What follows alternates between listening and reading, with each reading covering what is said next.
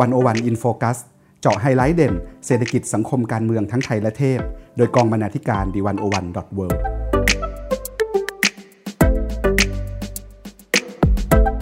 สวัสดีค่ะ ยินดีต้อนรับเข้าสู่รายการ 101 In Focus นะคะ สัปดาห์นี้เราจะมาพูดกันถึงโปรเจกต์แนะนำหนังสือของ The 101 World ที่ทำติดต่อกันมาหลายปีแล้ว ปีนี้ความน่าจะอ่าน 2020 กลับมาแล้วค่ะ วันนี้สุภาวรรณคงสุวรรณและปานิชโพสีวังชัยดำเนินรายการค่ะความน่าจะอ่านนะคะ ก็ตามชื่อเลยเป็นโปรเจกต์แนะนำหนังสือที่มีความน่าจะอ่าน ที่วันวันทำเนี่ยมาหลายปีมากแล้ว แล้วก็สี่ปี ครั้งที่ปีนี้เป็นปีที่สี่ความพิเศษของมันก็คือ ปีนี้ความน่าจะปีนี้เป็นการแนะนำหนังสือโดยบรรณาธิการ และคนในวงการหนังสือและนักอ่านกว่า 60 ท่าน แต่ละคนเนี่ยแนะนำหนังสือมา 3 เล่ม แล้วเราก็นำมารวมแค่นะคะหาหาหนังสือที่มีผู้เลือกมากที่สุด 6 เล่ม มีพิเศษไปอีกปีนี้ก็คือว่าเราเปิดโหวตให้ทุกๆคนนะคะ ได้เข้ามาโหวตหนังสือความน่าจะอ่านของตัวเองกัน แล้วก็มีของรางวัลให้ที่แสนเฉียบ ของรางวัลคืออะไรบอกเขาไปสิ ก็คือหนังสือท็อปไฮไลท์แม่ ก็คือรูปจริงนี่นะคะอะยังไงดี top highlight ของเราจริงๆเราประกาศไปทางเพจแล้วเนาะมีหกเล่มเลยค่ะทั้งเซตนี้เลยคือจะค่อยๆเล่าให้ฟังว่าคืออะไรยังไงคือถ้าเห็นแค่เห็นความหนาแล้วแบบความสันปกก็สวยแล้วอะใช่ คืออยากได้เองบอกตรงๆจริงอยากจะส่งประกวดเหมือนกันค่ะ แต่เขาไม่ให้ไม่ให้ทีมงาน โหวตหนังสือเนี่ยเล่มไหนก็ได้เนาะเล่มไหนก็ได้ที่เราชอบ แต่ว่าอยากให้เป็นหนังสือที่ตีพิมพ์ในปี 2019 กับปี 2020 นะคะ แล้วก็เป็นสำนักพิมพ์ของไทยเนาะ ไม่จำเป็นต้องเป็นเล่ม top highlight นะคะ เล่มไหนก็ได้ อะไรก็ได้ที่เราชอบที่เราอ่านหนังสือภาพการ์ตูน นิตยสาร นิยายอะไรได้หมดเลย สามารถแอบเข้าไปดูตัวอย่างการโหวตของ คนในวงการหนังสือก่อนได้ว่าเขาโหวตกันหลากหลายจริงๆ นิตยสารก็มีการ์ตูนก็มีการ์ตูนก็มีมีทุกแบบเลยจริงนิตยสารเกษตรก้าวหน้าก็ก็มีจากทเวได้ค่ะอ่าค่ะ ก็ประมาณนี้เนาะถ้าเกิดว่าอยากรู้รายละเอียดเพิ่มเติมนะคะ สามารถเข้าไปในเว็บไซต์ของ d 1 1 o 1 w o r l d แล้วก็คลิกเข้าไปที่โปรเจกต์ เลื่อนลงมาจะมีคำว่าความน่าจะอ่านเข้าไปอ่านรายละเอียดได้หมดเลยความน่าจะอ่านซึ่งเรามาคุยกันถึงหนังสือในโปรเจกต์นี้ดีกว่ารวมๆแล้วเนี่ยตอนนี้ที่มีอยู่ในมือที่คนในวงการหนังสือวนมาเนี่ยมีทั้งหมด 121 เล่มใช่ไหมพี่อีฟประมาณ 121 122เออว้าวทีมงานทำหน้าที่ดีจริงๆค่ะ 122 เล่มเนี่ย ถ้าเป็นไปได้ก็อยากจะเอามาเล่าให้ฟังทั้งหมดแต่กลัวกล้องร้อน มันจะยาวเกินไง ก็เลยเออ คัดมาเฉพาะท็อปไฮไลท์กับเล่มที่คิดว่าแบบ เป็นห่วงเทคโนโลยีใช่พวกเราค่ะอะเรายังไงดีนิว เราก็เลยวันนี้เดี๋ยวเราจะเริ่มจากการคุยถึงบางเล่มที่เราสองคนมีโอกาสได้อ่านจาก list ทั้งหมดจากร้อยกว่าเล่มเนี่ยเล่มที่พวกเราแบบอยากหยิบมาคุยให้ฟังเริ่มที่พี่อีฟก่อนเลยดีกว่า เขามีการนำหนังสือมาจากบ้านนำหนังสือมาจากบ้านเป็นความสุขของชีวิตมาก คืออย่างนี้ค่ะ มันเยอะมากเลยอะ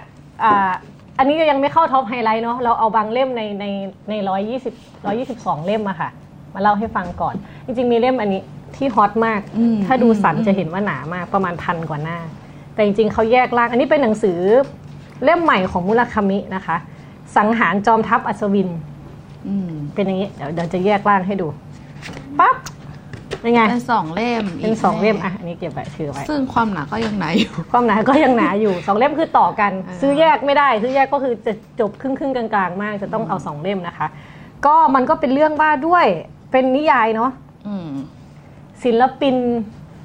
วาดรูปคนหนึ่งวาดรูปพระเทศนะคะ แบบรับจ้างวาดรูปให้ผู้บริหารอะไรอย่างนี้ทั่วไปโดนภรรยาทิ้ง ก็เลยหนีไปอยู่บ้าน บ้านพักตากอากาศของศิลปินเก่าเกอศิลปินแบบระดับตำนานของญี่ปุ่นคนหนึ่งเพราะว่าเขาเป็นเพื่อนกับลูกชายเขาแต่ส่วนศิลปินเก่าแก่คนนั้นเหมือนป่วยเป็นโรคความจำเสื่อมก็เลยต้องไปอยู่โรงพยาบาลแล้วเขาก็จะเจอเรื่องลี้ลับ ไปเจอภาพวาดลึกลับในในบ้านกลางหุบเขาแห่งนั้นนะคะ แล้วก็จะมีชายหนุ่มเศรษฐีคนหนึ่งเนี่ยที่แบบมากดีทุกอย่างมากมามามี เรื่องเชื่อมโยงสัมพันธ์กัน แล้วก็จะมีเหตุการณ์ต่างๆ เกิดขึ้นมากมาย ก็ถ้าให้รีวิวแบบตรงไปตรงมาคือ มันก็แต่สไตล์มุลคามีก็คือว่าเขาจะเล่าดีเทลเยอะมากแบบตื่นเช้ามาเนี่ย ชงชาทำแตงกวาดองกินแล้วก็ เออเออวันนี้อากาศเป็นยังไงบรรยายไปแล้วหน้านึง แล้วก็คคุณคิดกับตัวเองอย่างงู้นอย่างความนี้นะมูลคะคามีนะความมุลคามิ แล้วก็อะเลือกแผ่นเสียงอะ เลือกแผ่นเสียงก่อนจะวาดรูปได้อะไรเงี้ยคือเรื่องพล็อตเรื่องเส้นเรื่องหลักมันก็มีอยู่ แต่แต่ว่าไอ้ระหว่างทางที่ตัวละครจะดำเนินไปเนี่ยมันก็จะคือถ้าใครชอบความลื่นลมอ่านเอาบรรยากาศอะไรเงี้ยคิดว่าเล่มนี้ก็ตอบโจทย์คืออ่านเพลินๆได้อืมแต่ถามว่าในฐานะที่ที่ชอบที่เคยอ่านมุรคามิมา เรียกได้ว่าเล่มนี้ชอบชอบน้อยกว่าเล่มอื่นทำไมอะ มัน มันเลือกแผ่นเสียงบ่อยเกินไปอะโอเค โอเค แต่ถ้าใครชอบเออการบรรยายแบบนี้ก็ไม่ผิด ใช่ก็ไม่ผิดไม่ผิดนะคะอ่าแต่ว่าก็ก็สนุกดีมันแบบแฟนตาซีอะอืมอืมค่ะอะจบไปเล่มแรกเราแบบกรุบกริบอะตบมือ ถ้าเกิดว่าท่านผู้ชมทางบ้านมีคอมมงคอมเมนต์ เห็นด้วยไม่เห็นด้วยอะไรก็คอมเมนต์มาได้ไม่รู้จะได้อ่านหรือเปล่าหยอกหยอกหยอเรากจะดูอยู่ดูอยู่เราจะสลับกันไหมเป็นของนิวก่อนได้เล่มหอะนึ่ของนิวมาของนิวเล่มหนึ่งที่อ่านแล้วก็มีคนโหวตมาในโปรเจกต์เหมือนกัน คืออมเล่ม Lost Connection อืโลมกซึมเศร้าของสำนักพิมพ์ Bookscape ซึ่งอยู่ชั้นสี่เป็นบ้านใกล้เรือนเคียงกับคือวันโอวันค่ะ คือตตอนที่อ่านเนี่ยแบบเหมือนแบบมันมีความช็อกจนต้องหยุดพักอืมคือมันเป็นหนังสือที่แบบเอาความจริงฟาดหน้าคนที่ เหรอเอออมคนที่อาจจะป่วยเป็นโรคซึมเศร้าหรือมว่าคนที่แบบเอออาจจะมีความเข้าใจเรื่องโรคซึมเศร้ามาอีกแบบหนึ่งอืมอืมความพิเศษของเล่มนี้คือเอ่อตัวคนเขียนนะคะก็คือโยฮันฮารีเขาเป็นเขาป่วยเหมือนกันแล้วก็กินยามาตลอดแล้วก็ คือพอป่วยเนี่ยไปหาหมอก็กินยากินยาไปเรื่อยๆแล้วเขาก็ตั้งคำถามว่าเอ๊ะมันปมมันอยู่ที่ไหนอะอืมแต่สุดท้ายแล้วซึมเศร้ามันคืออะไรกันแน่ แล้วก็ค่ะสิ่งที่พีคมากคือเขาโยนยาทิ้งกดชักโครกทิ้งไปเลยให้หมดอืมแล้วก็ออกตามหาคำตอบเกี่ยวกับโรคซึมเศร้าค่ะซึ่งการตามหาของตอบคำตอบของเขานั่นแหละค่ะที่มันฟาดหน้าเรา เพราะว่าแบบเขาไปคุยกับ คนหลายคนมากนัก วิจัยนักวิทยาศาสตร์อืมอาจารย์มหาวิทยาลัยคุยตั้งแต่ต้นตอของโลก สิ่งที่เราเคยเข้าใจกันมา แล้วก็อืมพูดถึงยาพูดถึงแบบแล้วถ้าเราไม่กินยาเราจะรักษาด้วยยังไงบ้างมันมีปัจจัยแวดล้อมอะไรกับโรคนี้บ้างอะไรอย่างเงี้ยค่ะอืมอืมก็จริงๆเป็นเป็นความจริงที่ช็อกแล้วก็สแต่ว่าอ่านสนุก แปลว่ายาเนี่ยไม่ไม่ได้ผลเหรอคือมันมันมันมันก็พูดยากอ่ามันก็มีได้ผลอยู่แต่ว่า ต้องไปอ่านเองจริง ๆ ว่า ที่มาของยาเนี่ยทำไมอยู่ๆมันถึงมีการเอายามารักษาโรคซึอืมมเศร้ามีหเรื่องว่า ทางธุรกิจอะไรแอบแฝงหรือเปล่า อ่าหรือว่าอืมบริษัทยามันเป็นยังไงการทดลองยาเนี่ยมันมายังไง ซึ่งอืม อ่านแค่นี้ก็สนุกแล้ว อะไรถ้าเกิดว่าคนที่เป็นซึมเศร้าอยู่แล้วเนี่ยไปอ่านจะจะเป็นยังไง มันจะซึมเศร้าหนักกว่าเดิมไหมหรือว่ามันจะส่งผลต่ออม ต่อต่ออารมณ์เราหรือเปล่าคะเรื่องนี้ คือนิวรู้สึกว่ามันเป็นข้อมูลในเชิงที่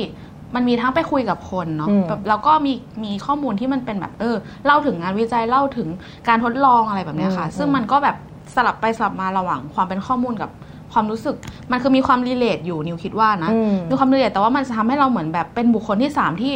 เดินออกมา แล้วก็หันกลับไปมอง ไอ้โลกเนี้ยอืมหรือว่าอาจจะมองตัวเราเองว่าเอ้ยเป็นยังไงเออเรามีอะไรที่ แบบเห็นภาพตรงกันกับหนังสือเล่มนี้บ้างอะไรแบบเนี้ยค่ะอืมน่าสนใจสนุกมากอยากให้ทุกคนลองอ่านดู อือหือโอ้จริงๆจริง ๆ เรื่องโรคซึมเศร้าที่เวลามีแบบมิติอะไรแปลกใหม่กว่ากว่าที่เราเคยได้ยินเนี่ยอืมเออทิว่านั่นน้อยเล่มเหมือนกันนะ ที่จะกล้าพูดกล้าแทงอืมตรงๆ อะไรอย่างนี้เนาะอืมโอเคอะแหมสองเล่มของเราคืสอองเอาเล่มมูลคามิมาชนกับเรื่องโลกชนกับเรื่องโรคซึซึมมเศร้าค่ะอะ ต่อไปเราแบบยังไงดีนะ จะบอกว่าที่เอามาเว้ยถ้าพูดอย่างนี้มันจะดูไม่มืออาชีพนะทำไม ยังยังอ่านไม่จบสสองเล่มแต่ว่าแต่ว่าให้ทุกคนดูความหนาแต่ว่ามันมันติดติดมาในความน่าจะอ่าน แล้วก็ซื้อมาพอดีค่ะวันนั้นเล่าเหตุการณ์ให้ฟังอืมพอดีเพราะว่าพูดถึงหนังสือได้น้อยก็เลยจะเล่าเหตุการณ์เบื้องหลัง โอเคมาค่ะ อ่าอย่างนี้อ่าเดี๋ยวตอนนี้พูดถึงเล่มหมู่เกาะมาเลย์นะคะ หมู่เกาะมาเลย์ของ อัลเฟรดรัสเซลวอลเลซนะคะ ซึ่งเขาเป็นนักคล้ายๆกับนักชีววิทยาเหรอนักอืมแบบว่าที่เขาจะไปไปบุกดินแดนใหม่ ๆ แล้วก็อธิบายศึกษาธรรมชาติวิทยาอะไรต่างๆ ที่อยู่ในพื้นที่นั้นๆพี่อืมเลือกหนังสือเล่มนี้จากปกก่อนไหมจากปกก่อนคือเอาจริงๆว่าสวยมากอะจะให้ดูนอกจากปกแล้วข้างในมันมีมันความีมอันแบบนี้อะนิวนิวถือปกไว้ มันคืออะไรพี่ มันคือแผนที่ค่ะ เห็นเปล่านี่ แผนที่แผนที่เส้นทางการสำรวจหมู่เกาะมาเลของวอลเลสนะคะอืมซึ่งมันเป็นการสำรวจหมู่เกาะต่างๆ ในแถบเกาะสุมาตราเกาะบอร์เนียวแล้วก็นิวกินีนี่อืมแล้วความน่าสนใจของมันคือนี่คือหลักฐานชั้นต้น ในการอธิบายว่าแต่ตอนนั้นเนี่ยสภาพอาชีววิทยาสภาพนิวทำหน้าแบบหืมหลักฐานชั้นต้นมาแล้วนะใช้ศัพท์จะใช้ศัพท์อันนี้มากอะยังไงต่อเก็จะให้เห็นว่านะตอนนั้นเนี่ย มีสัตว์อะไรบ้าง มีแมลงอะไรบ้าง มีนู่นนี่อะไรบ้างอ่าซึ่งวอลเลซเนี่ยเขาจริงๆอะความสำคัญเขาแบบประมาณแบบชาวดาร์วินเลยนะ แต่เหมือนแค่ชื่อเขามันคือการการเปลี่ยนผ่านของประวัติศาสตร์อะจู่ๆชื่อของคนหนึงก็จะอืมดังขึ้นมา อีกคนหนึ่งก็จะหายไปอะไรอย่างเงี้ย อืมค่ะ เดี๋ยวขอดูจะได้พูดถึงได้ อ่า แล้วทีนี้เล่มเนี้ย อะมีมีมันจะมีเล่มสองด้วย คือซื้อเล่มเนี้ยจะได้คูปองลดเล่มสองเนี่ยเหรอ ใช่โอเคจะว่าลดเล่มสองได้แต่ว่าเล่มสองยังไม่ออกอ่าทีเนี้ยมันก็จะมีแบบเออเขาจะเล่าเวลาเราอ่านนะคืออ่านไปแล้วประมาณบทหนึ่งเราจะได้ยินเสียงแบบนกร้องแบบจิ๊บจิ๊บจิ๊บจิ๊บอยู่ข้างหูถ้าใครไม่ได้ยินก็ไม่ต้องมาไม่ต้องมาถามหาเรานะคะพี่อีฟคนเดียวอ่าแล้วก็แบบว่าเออจะดูความรู้สึกแบบเหยียบไปบนดินแฉะอะไรอย่างเงี้ยคือถ้าใครชอบธรรมชาติชอบป่าไม้อ่านเนี่ยมันแบบโอ้มันสนุกมาก แต่ว่ามันจะมีความอ่านยากนิดนึงตรงที่อะ ณตอนนั้นความรู้ทางวิทยาศาสตร์อะมันมันจะยังไม่เท่าตอนนี้ เช่นบางทีเขาอาจจะไม่เข้าใจเรื่องการอะแยกตัวของทวีปอะไรเงี้ยอืมเขาก็อาจจะตั้งสงสัยว่าเอ้ยทำไมแผ่นดินมันถึง มันถึงแยกออกจากกัน หรือว่ามีทะเลกั้นอะไรแบบเนี้ยเขายังจะไม่เข้าใจเรื่องนั้น แต่ว่าทั้งหมดทั้งมวลนี้เป็นเป็นหนังสือที่คิดว่าถ้าใครอยากศึกษาประวัติศาสตร์เนาะประวัติศาสตร์ของทางชีววิทยาก็ ก็สำคัญอะแล้วก็มันทำให้เรามองเห็นว่าแต่ละวัฒนธรรมของแต่ละพื้นที่อะมันเกิดขึ้นได้ยังไง มันแตกต่างกันไปเพราะอะไร อืมเป็นต้นค่ะ ดีมากค่ะงูกอมาเรียนปีนี้ซื้ออันนี้ซื้อจากร้านหนังหนังสือเดินทางอ่าอ่า เพราะว่าตอนนั้นไปทำสกู๊ปแถวอนุสาวรีย์ประชาธิปไตย ก็เลยเดินผ่านร้าน แล้วก็เลยได้มา ก็จริงจังเลยนะไม่ไม่ได้ซื้อหนังสือ ใช่ อ่าโอเคอะ ของนิวไหมอีกอีกสักเล่มหนึ่งก่อนได้จะได้เข้าของ top highlight นิวขอแนะนำเรื่องเออโหมันจริงๆก็มีหลายเล่มเนาะอืมอืมอืมคือทำมายังไงอันที่เลือกออกมาก็เป็นอันที่นึกถึงแล้วก็พูดละกันไม่ได้แบบว่า อาจจะไม่ได้ไม่ได้มีความลำเอียงหรืออะไรนะคะอืมอืมเออก็อยากจะแนะนำหนังสือของพี่อุรดาโควินอ่าพี่ปูอ่าเล่มใหม่พี่ปูชื่อ Passion Perfect เป็นหนึ่งดั่งใจและมากกว่า ต้องอืมแอบก้มอ่านชื่อนิดนึงกลัวกลัวเลียมผิด อะมันเป็นยังไงเป็นเรื่องสั้นเป็นนิยายเป็นยังไงคะค่ะเป็นเป็นนิยายแต่ว่าเวลาเราอ่านเนี่ยหนังตัวหนังสือของพี่พูอะเนาะอืมคุณอุรดาเนี่ยเขาก็จะมีความแบบว่า เออมันมีความยังไงดี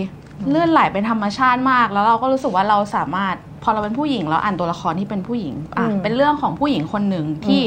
มีแพชชั่น แรงกล้าเป็นหนึ่งดังใจและมากกว่าอืมอ่ามันแปลว่าอะไรเป็นหนึ่งดังใจเลยมากกคือว่ามันจะมีประโยคนึงที่ในหนังสือเล่มเนี้ยพูดก็คือแบบจงเดินขึ้นไปอ่าอ่าเวลาพี่ผู้อื่นได้เซ็นหนังสือก็จะเซ็นคำนี้ คือคนที่แบบอ่าเวลามองชีวิตแล้วแบบฉันจะเอา อันเนี้ยเราขึ้นลิฟต์ได้ไหมเราไม่เดิน มันคือขอโทษค่ะการเปรียบขอโทษเทียบพี่ภูเนาะด้วยทุกคนเนาะเออออ่าอ่าต่อต่อต่อ่าอก็เป็นเรื่องของผู้หญิงที่แบบสมมติฉันมีอืมเป้าหมายอันนี้ฉันก็จะทำเพื่อค่ะให้ได้แล้วก็อืมแบบเป็นผู้หญิงคนหนึ่งที่แบบแต่งตัวสวยแค่เขาบรรยายถึงรองเท้าที่ผู้หญิงคนนี้ใส่อะอืมก็อืมก็ฟินก็มีความฟินทำไมแล้วบรรยายรองเท้ายังไง คืออะอยากให้เกล็ดอืมสีทองมันทำให้ฉันรู้สึกอย่างนั้นเลยเลทอ่าถึงตรงโอ้ยอ่าฮะดี แล้วก็มีฉากที่เป็น ฉากที่แบบเซ็กซี่นิดหนึ่งอืมซึ่งก็แบบใช้คำว่าดี ใช้คำว่าเพลิดเพลินอะมันอ่าแบบเอออินแล้วก็เป็นตัวหนังสือที่มีเอกลักษณ์มากอืมปกสีชมพูแล้วก็เป็นลายวาดที่สวยงามด้วยอืมเล่มเล็กๆของสำนักพิมพ์ PS ค่ะ โอเค ก็ณตอนนี้ก็น่าจะสั่งซื้อได้เนาะทาง เพจของสำนักพิมพ์ อ่า หรือว่าไปร้านหนังสืออะไรหเงี้ยรือจะไปเทศกาลหนังสือเทศกาลหนังสือ ABC Book Fest อ่า ถึงวันที่ 2 สิงหาคมนี้ที่3ย่านมิตรทาวน์นะคะค่ะอืมขายของแทรกอยู่ตลอดเวลา อะ เราจะเข้าทีนี้ เราจะเข้าท็อปไฮไลท์เลยไหม อ่ามาเลยดีกว่า หนังสือที่มีผู้เรื่องมากที่สุดของเราหกเล่อ่ามเอาเราแถแด้กันที่อะทีมงานทำงานตบมือค่ะนี่ค่ะอะอะ นี่อะเราจะไล่ลำดับไปเลยไหม ได้ เราเริ่มที่เล่มแรกก่อนอืมกรุบกริบคือเล่มนี้ ยังไงแม่นี่เล่าสิแม่ การศึกษาของกระป๋องมีฝันโดยสะอาดสะอาดค่ะค่ะก็เป็นเป็นเรียกว่าการ์ตูนได้ไหมการ์ตูนนี่แหละอ่าการ์แอบตูนแอบแอบเปิดอืให้มดูว้าวว้าวนี่ว้าวสิเออ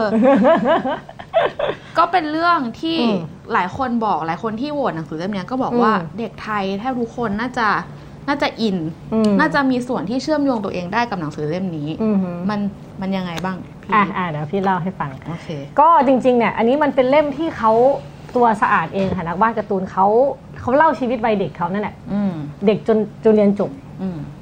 ตั้งแต่ตอนเด็กไปเรียนอนุบาลที่แบบไม่อยากไปเรียนแล้วก็ต้องโดนบังคับให้นอนกลางวันอะไรเงี้ยแล้วเขาก็แบบว่าเขาเขียนว่าผมเป็นคนที่แบบว่าทำทำทีเป็นเด็กเรียบร้อยได้ ได้ห่วยแตกมากอะหมายความว่าอ่าทุกเพื่อนก็เลยบอกว่าดูออกเออดูออกอะแบบว่าแกล้งหลับครูไม่รู้หรอกอ่าแล้วก็แกล้งหลับแล้วครูก็ดูออกว่าแกล้งหลับเลยค่ะเออแล้วเขาก็จะเหมือนแบบประสบความล้มเหลวในการประสบความประสบความล้มเหลวไม่ใช่ประสบความสำเร็จนะเออเออในการทำสิ่งต่างๆ ที่แบบให้เข้ารูปเข้ารอยอะไรเงี้ยอืมเออแล้วเขาก็เหมือนแบบรู้ตัวว่าชอบวาดรูปอืมก็วาดรูปต่างๆ มันก็มีเหตุการณ์แบบแบบ สะเทือนใจอันหนึงเหมือนกันก็คือ ตอนเขาอยู่ประมาณมห้ามั้งถ้าจำไม่ผิดนะคะ ตอนนั้นน่ะรู้แล้วว่าตัวเองแบบอยากวาดรูปอืมก็เลยไปเรียนวาดรูปค่ะ แต่เขาเนี่ยเป็นคนที่ลายปกติเวลาเราวาดรูปเนี่ยเคยไหมแบบครูให้ระบายสีมะม่วงอะอืมถ้าเราระบายเป็นสีอื่นที่ไม่ใช่สีเขียวหรือสีเหลืองอะเราแบบจะโดนว่าว่าแบบเออผิดทำเอผิอดทำผิด หรือว่าแบบซึ่งไม่ทำไมดีว่านะคะสี่เหลี่ยมไม่เป็นสี่เหลี่ยมเลยอะไรแบบเนี้ยอืมอืม ซึ่งตัวสะอาดเองเนี่ยเขาก็เขามีลายเส้นของตัวเอง เขาวาดอะไรของตัวเองอีกแบบหนึ่งแล้วเวลาจะสอบติวเข้าพวกมหาลัยที่สำหรับวาดรูปเนี่ย มันก็จะมีโจทย์อืมโจทย์มาชัดเจนว่าคุณต้องวาดภาพเหมือน คุณต้องแลเงาอย่างงู้นอย่างนี้ แต่ว่าสะอาดเนี่ยไม่ทำอ่า ไม่วาดเป็นมีแนวของตัวเอง จนครูสอนวาดภาพอะบอกว่าให้สะอาดอะไปหาจิตแพทย์เถอะอืมบอกว่าแบบ เหมือนเหมือน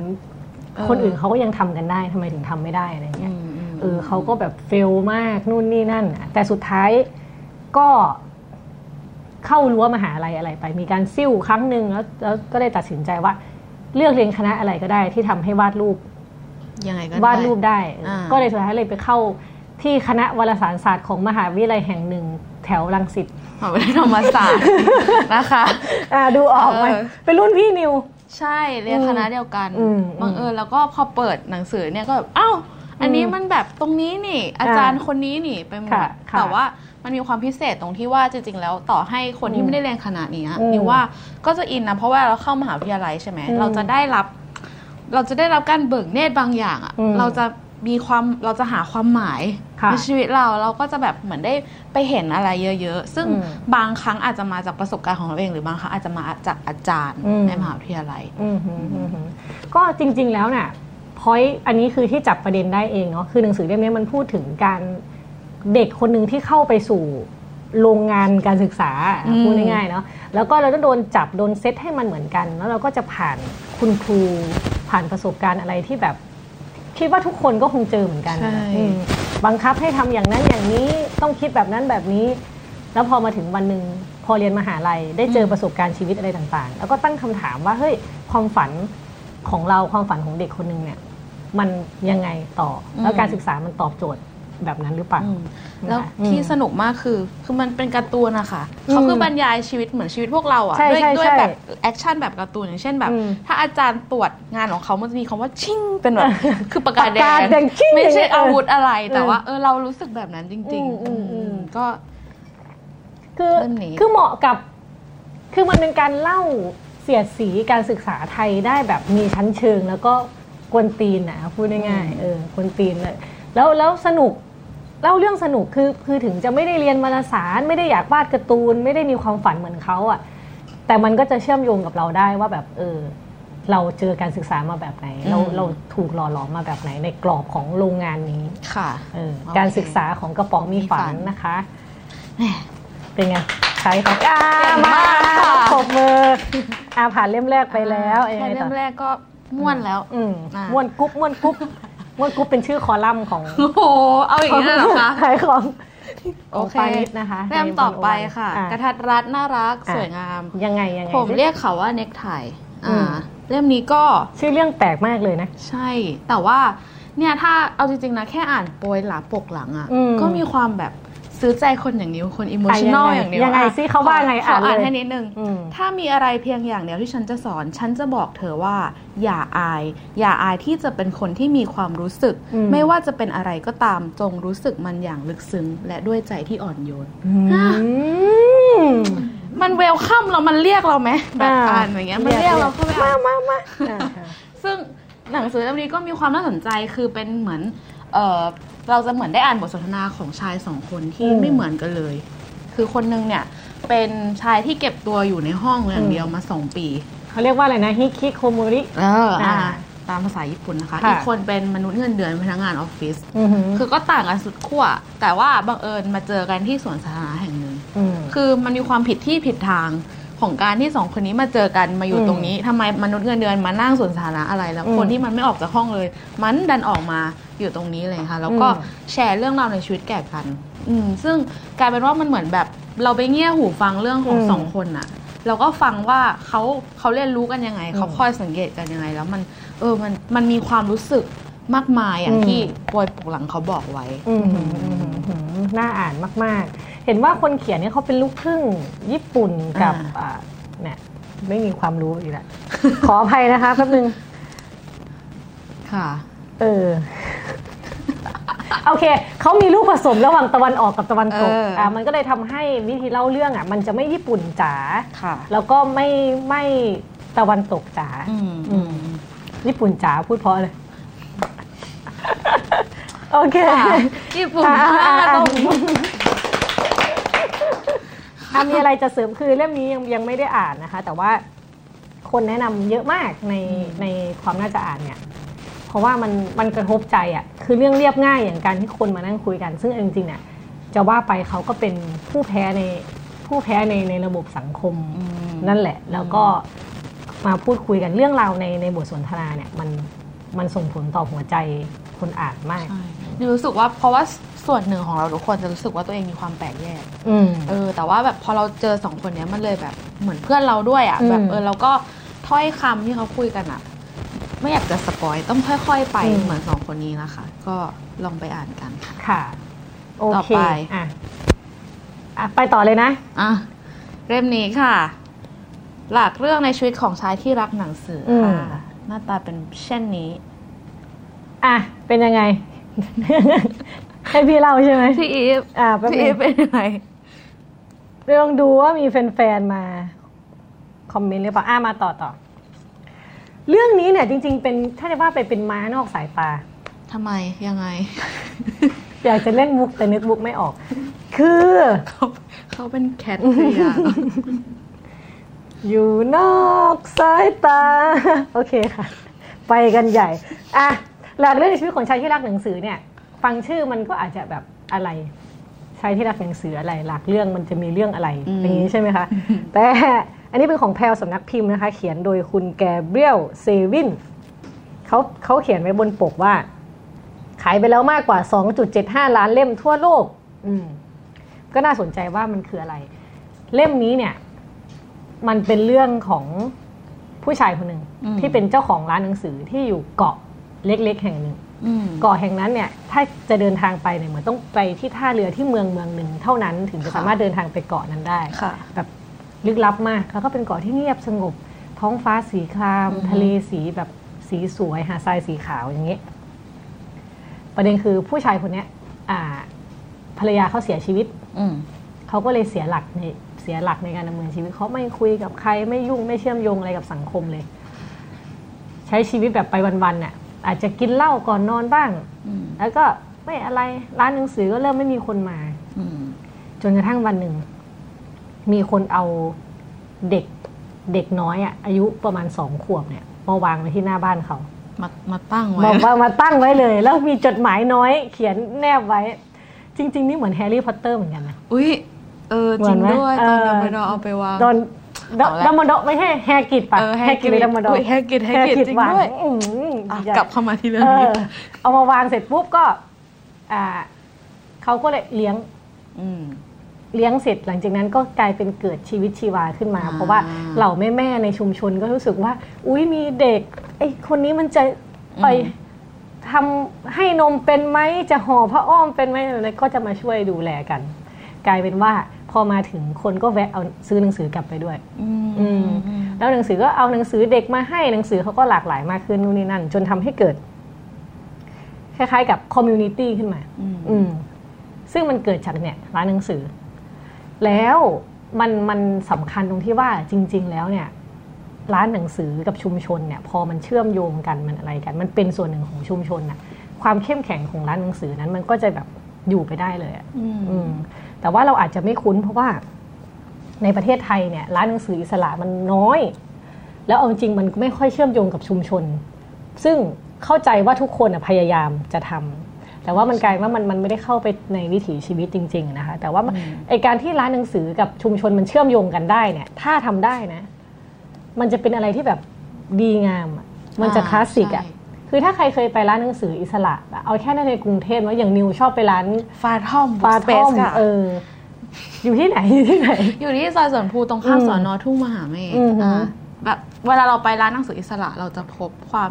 ไม่เหมือนอืมกับเข้าร้านหนังสือโดยทั่วไปอะอืมเพราะว่ามันจะมีการสื่อสารกันระหว่างเจ้าของร้านกับเราและหนังสืออืมเออ มันมันจะแบบมันจะมีชีวิตบางอย่างขึ้นมาอืมอืมอืมซึ่ง ในหนังสือเล่มนี้เขามีโค้ดโค้ดเด็ดๆ นี่เห็นอ่าเขียนอยู่ข้างหลังว่าอ่าว่า No ว่า man is an island every book is a world ใช่ไหมคะอืมแปลว่าอะไรคะ ทุกคน อืมแปลว่าอะไรคะแปลว่าอะไรคะไม่มีผู้ใดอ้างว้าง ดังเกาะกลางทะเลเพราะหนังสือทุกเล่มก็เป็นโลกใบหนึ่งอือหือนี่เรามีโลกกี่ใบเนี่ย หลายใบหลายค่ะใบมากตอนนี้ ค่ะ ก็นั่นแหละ ใครใครที่ชอบเรื่องราวแบบดีเทลเล็ก ๆของชีวิต แล้วก็เออมีความ สัมพันธ์อันอบอุ่น หรือใครชอบไปร้านหนังสืออะไรอย่างเงี้ยเรื่องนี้แนะนำอย่างมากนะคะ เย้ทีมงานเรายังทำงานดีอยู่ค่ะอะ ไปที่เล่มต่อไปอีก เล่มนี้เข้มข้น เข้มข้นให้อืมดูปกสวยด้วยอะอืมชื่อว่ากระทรวงสุดสุดๆนะคะค่ะ ของอรุณทตีรอยเนาะนักเขียนค่ะอินเดีย สดใสแปลค่ะอ่าอาจารย์สดใสก็เป็นนักแปลแบบรุ่นครูที่แปลงาน เรียกได้ว่าไว้ดีแน่นอนไว้ใจได้อ่าอืมอ่าอ่าเขาบอกว่าเป็นหนังสืออินเดียร่วมสมัยฉบับ รวดร้าวลึกซึ้งในหนึ่งเล่มจบอือหือมันยังไงพี่เอจะบอกว่าอันนี้ก็ยังอ่านไม่จบนะคะ แต่ว่าจากที่จากที่อ่านอ่ารีวิวมาแล้วก็จริง ๆ ก็อ่านไปแล้วนิดหน่อยคือ มันเป็นเรื่องแบบหนึ่งไอ้มันเป็นการสะท้อนอินเดียน่ะ อินเดียทั้งทั้งประเทศเนี่ยวัฒนธรรมอินเดียทั้งประเทศเนี่ยให้อัดแน่นอยู่ในเล่มนี้อืมอืมพี่หนุ่มโตมอนนะคะ เขียนไว้ว่าจริงๆเล่มนี้เป็นเล่มที่ใหญ่มากอืมหมายความว่าเขาเรื่องที่พูดถึงเรื่องคือพลังที่เอามาใส่หรือความกล้าหาญที่จะเขียนน่ะอืมมันใหญ่มากค่ะ อืมซึ่งก็ต้องไปอ่านดูว่าไอ้ที่ว่ามันใหญ่มากน่ะ คืออะไรอ่านะคะ แล้วก็ความเอกลักษณ์อย่างหนึ่งของอดุลทตีรอย คือเขาเป็นคนที่เวลาเล่าถึงตัวละครหรือว่า สอดแทรกเรื่องดีเทลลงไปอะมันมันคมชัด แล้วมันกลายเป็นสะท้อนภาพใหญ่ได้อีกอืมได้อีกทีหนึ่งอืมอะไรอย่างเงี้ย ก็คิดว่าถ้าใครชอบวรรณกรรม เข้มๆจะถามว่ามันอ่านยากไหมมันอ่านยากนะหรออืมแต่ว่าเรื่องอ่านยากอ่านง่ายเนี่ยมันเป็นเรื่องส่วนบุคคล อ่าอันบางนี้ก็จริง เออบางคนก็อาจจะแบบเออ ก็ไม่เห็นอ่านยากตรงไหนนี่ไง ก็อ่านออกหรือเช่นบางคนอ่านแล้วได้ยินเสียงนกร้องแต่บางคนก็ไม่ได้ยิน ค่ะ ก็ประมาณนั้นนั่นแหละ พิมพ์โดยสำนักพิมพ์มติชนนะคะ เล่มนี้ 480 บาท แต่ก็น่าจะถ้าไปซื้อที่งานหรือว่าซื้อในเว็บก็อ่าอาจจะมีลดส่วนลด10 15%อะไรอย่างงี้ก็ก็ไม่แน่ใจเหมือนกัน หรือทำไมคะโหวตหนังสือความน่าจะโหวตอ่านมานี่ได้ไปเลยเนี่ยหหกกเล่มเล่มที่เราพูดถึงเนี่ยโอ้ย ต้องให้เหตุผลด้วยนะ เราจะคัดจากเหตุผลค่ะอะอุ้ยมาถึงสองเล่มสองเล่มสุดท้ายแล้วมันยังไงสิอืมเล่มนี้นี่คือ เราต้องแฉแด้ๆอะไรก่อนไหมทีมงานทำหน้าที่ดีสั่งจริงสั่งได้นะคะอืมอืมนี่ค่ะหนึ่งร้อยปีแห่งหนึ่งร้อยปีแห่งความโดดเดี่ยวคืจอริง ๆ มันมีคนแซวว่าเป็นหนึ่งร้อยปีแห่งการอ่านใจ เพราะมันร้ายยาวใช่ละแต่ว่านี่อืมผู้ชมในห้องส่งเราเขาก็มีความอ่านจบกันเขาอ่านไปจบเขาแบบเป็นไงอยากมาเล่าให้ฟังไหมโบกมืออะคือเรื่องความสวยงามนี่แทบไม่ต้องพูดถึงเลยอืไหมมทำไมคะ มันไม่สวยสวยๆล้อเล่นค่ะปานิดนะคะอะอะมันยังไงมันยังไงอะพูด มันสวยงามมันมีแจ็คเก็ตแจ็คเก็ตไหมเพียงแจ็คเก็ตไหมแจ็คเก็ตแจ็คเก็ตออที่แบแบบบนี้แป๊บหนึ่งขออนุญาตกางนะคะ คือถ้าใครแบบมีห้องผนังเรียบๆยังไม่มีอะไรแปะนี่เดี๋ยวเดี๋ยวเหรอเออเอาไปแปะได้ แบบนี้เป็นรูปหมู่บ้านใช่นี่ อย่างนี้ อืมอะโอเค กองเชียร์เรามีกุ๊กกุ๊กกุ๊กกักอะไรกันก็ไม่รู้นะคะข้างล่าง ค่ะ ก็เป็นหนังสือของแกเบรียลกาเซียมาเกสก็ก็อย่างที่รู้กันว่ามาเกสก็เป็นหนึ่งในนักเขียน ลาตินอเมริกาแล้วก็ที่สำคัญมากของโลกนะคะค่ะอืมสำแล้วเขาก็เรื่องเรื่องไงเป็นคนมักจะพูดถึงเขาในฐานะนักเขียน magical realism เนาะอืมก็คือสัจจานิยมมาสัจจันอืมแปลเป็นไทยก็ยังงงงองยู่อดียู่ดีสัจจะแต่ว่ามหัศจรรย์อ่านะมันก็คือการการเล่าเรื่องแบบจะมีอะไรที่เหนือจริงแฟนซีอืมแทรกอยู่ตลอดเรื่อง อันนี้อันนี้เรื่องเนี่ย หนึ่งร้อยปีของความโดดเดี่ยวเนี่ยมันเป็นเรื่องของหมู่บ้านมามาคอนโด มามาคอนโด มาที่คอนโด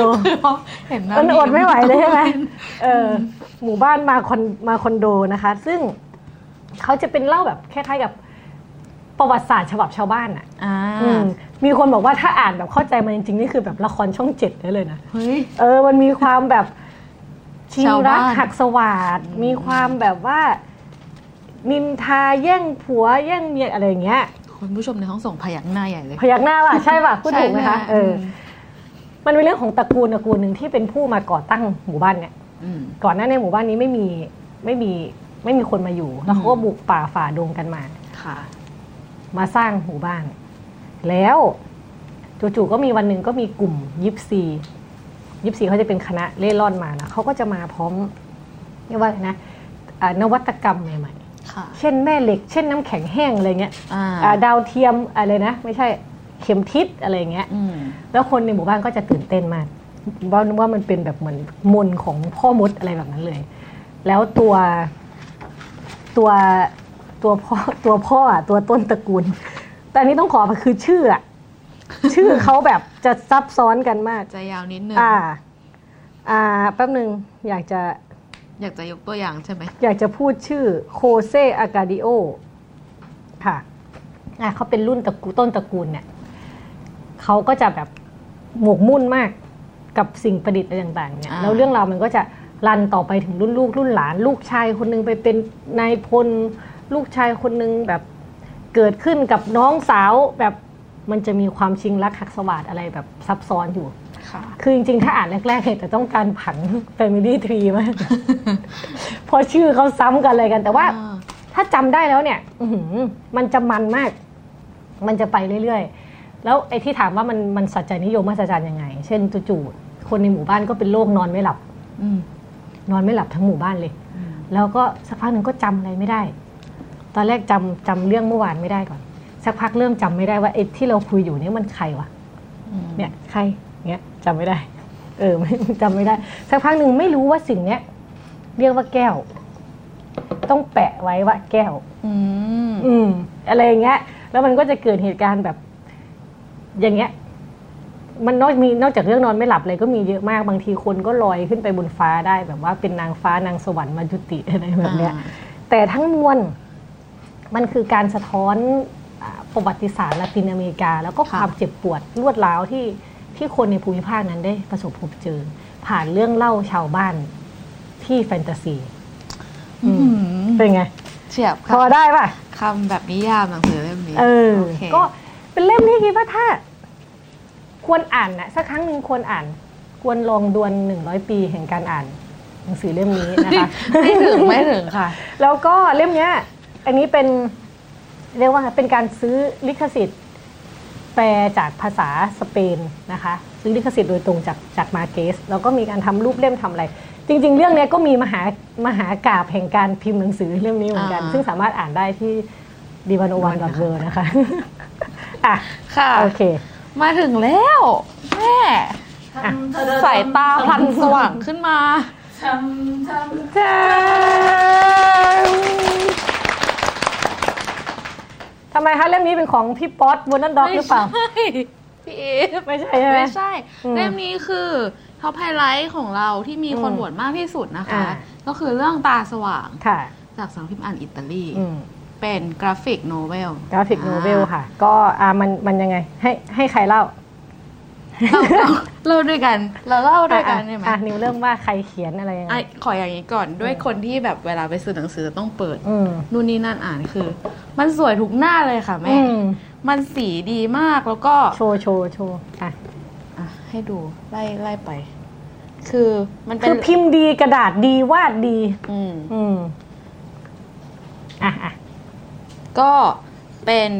ผู้เขียนนะคะ คือคลาวดิโอโซปรานเซตติ แล้วก็ซาร่าฟาบริแล้วก็เชรานาตาลูซี่อือหือค่ะค่ะสามคนนี้นะคะ ก็เหมือนมันนำมาจากงานวิจัยถูกไหมพี่อ่าค่ะแล้วเป็นก็งานเชิงมนุษย์มนุษยวิทยาค่ะ แล้วก็นำมาทำเปลี่ยนเป็นรูปแบบกราฟิกโนเวลอือหือซึ่งความพิเศษของมันก็คือมันเป็นเรื่องของเราของพวกเราใช่ของเราเอง มันเป็นเรื่องของเราเอง เป็นเรื่องประวัติศาสตร์ การเมืองไทยระยะใกล้อืมก็คือช่วงล้อมปราบเสื้อแดงนะคะ ในค่ะช่วงปี 53อืมก็อยู่ในรายสิบปีนี้ที่ผ่านมา ใช่ใช่ก็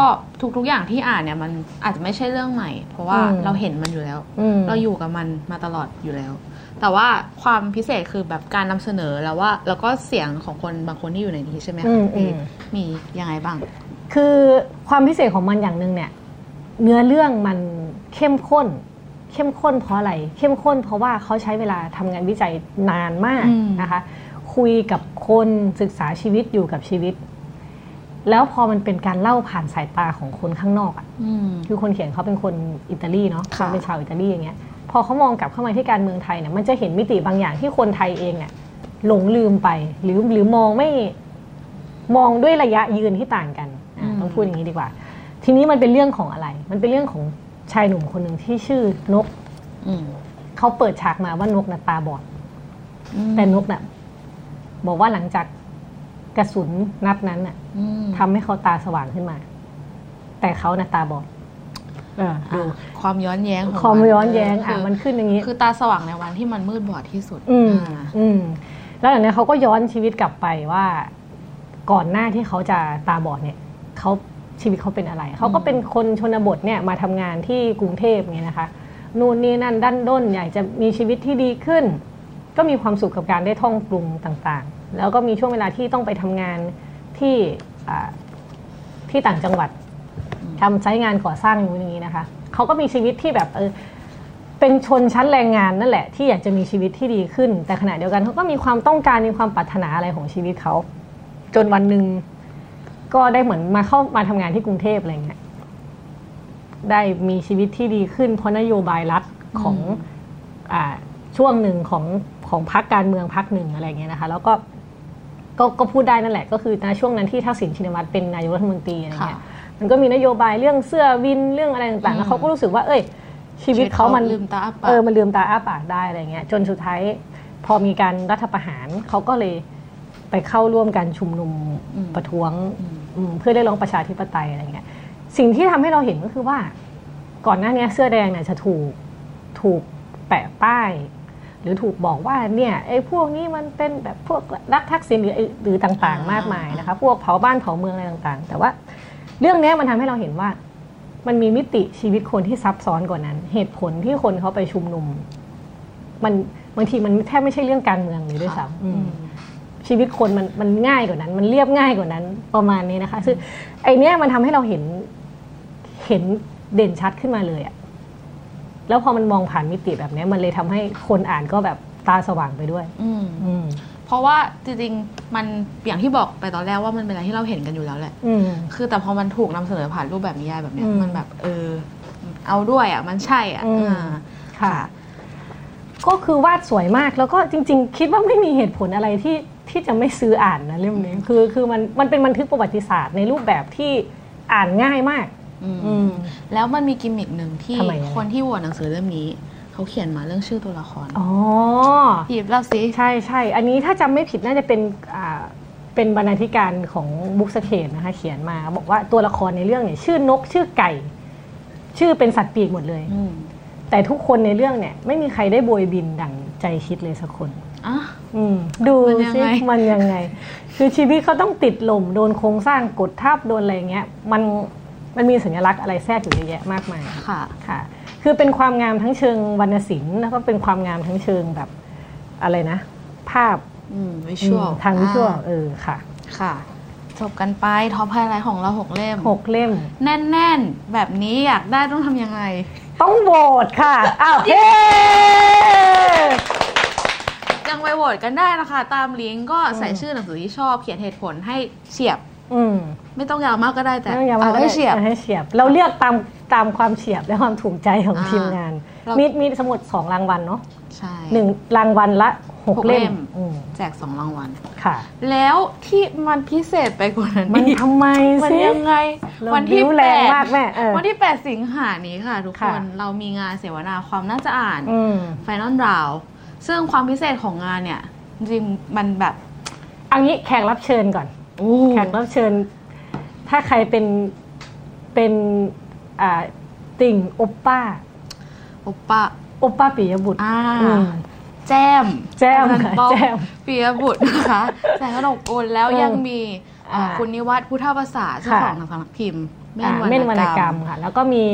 พี่พี่สาทรายยเจเจริริญญปุปุระระนะคะ และและ